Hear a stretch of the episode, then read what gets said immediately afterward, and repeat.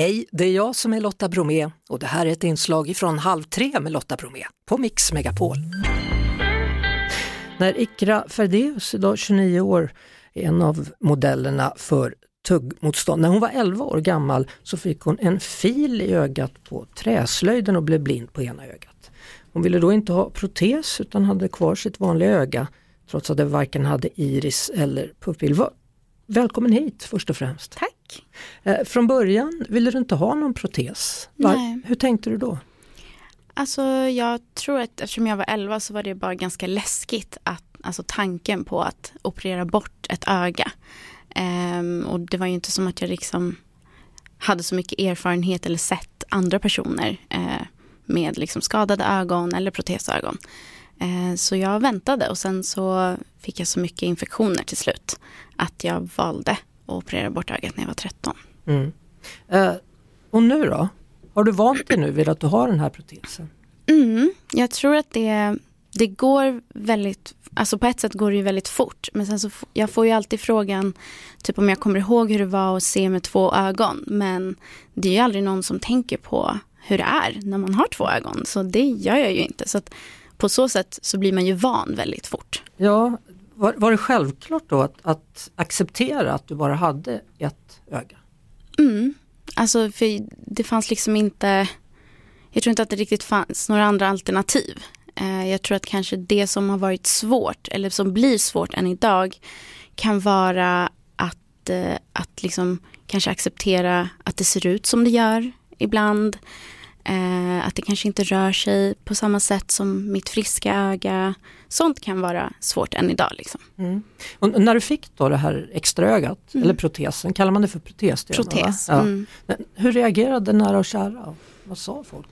Är det en omgivning? Jag tror inte att folk sa så mycket just då. Jag tror inte att någon vågade säga någonting. Um, men jag tror att precis efter min olycka så var det ju väldigt mycket kring att så här, och typ, folk var ju elaka liksom. Uh, och kunde säga att det var äckligt, att jag förtjänade det och typ sånt. Och som elva, alltså elva tretton-åring så är det sånt jätte, jättesvårt men, att Men höra. Vem sa det? Jag tror du skulle säga att folk... tyckte synd om, jag tror du skulle säga. Så säger det att gjorde de, ba- de också. Det ja, gjorde men, de också. Men vem är det som är elak?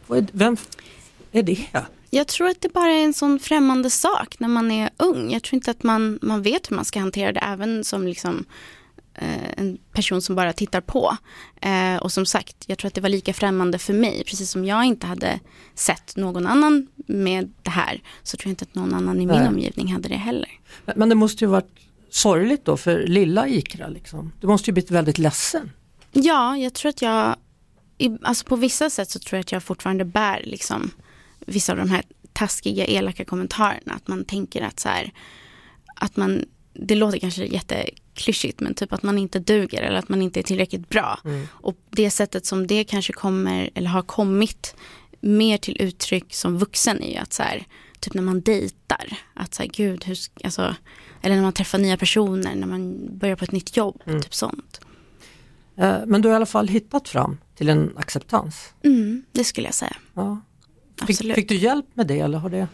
Nej, jag tror inte att det var någon som riktigt så här höll i min hand.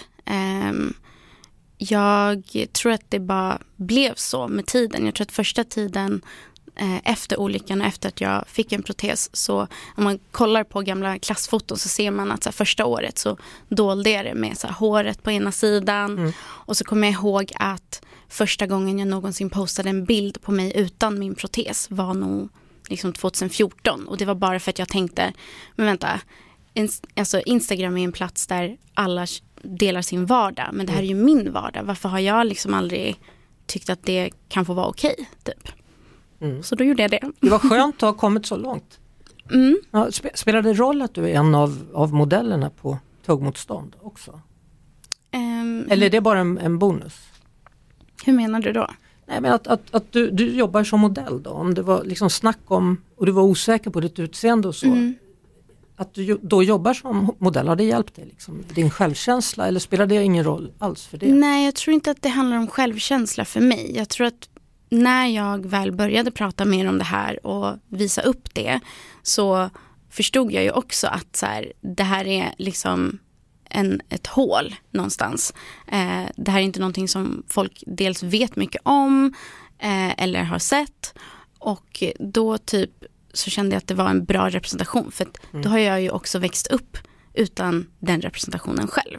Och då känns det ändå fint att få liksom vara del av det och kanske göra lite skillnad. Mm. Typ. Tack så mycket, Iqra, för att du kom hit och ville berätta. Tack så mycket. Det var det. Vi hörs såklart igen på Mix Megapol varje eftermiddag vid halv tre. Ett poddtips från Podplay. I Fallen jag aldrig glömmer djupdyker Hasse Aro i arbetet bakom några av Sveriges mest uppseendeväckande brottsutredningar. Går vi in med hemlig telefonavlyssning och, och då upplever vi att vi får en total förändring av hans beteende. Vad är det som händer nu? Vem är det som läcker? Och så säger han att jag är kriminell, jag har varit kriminell i hela mitt liv. Men att mörda ett barn, där går min gräns. Nya säsongen av Fallen jag aldrig glömmer på Podplay.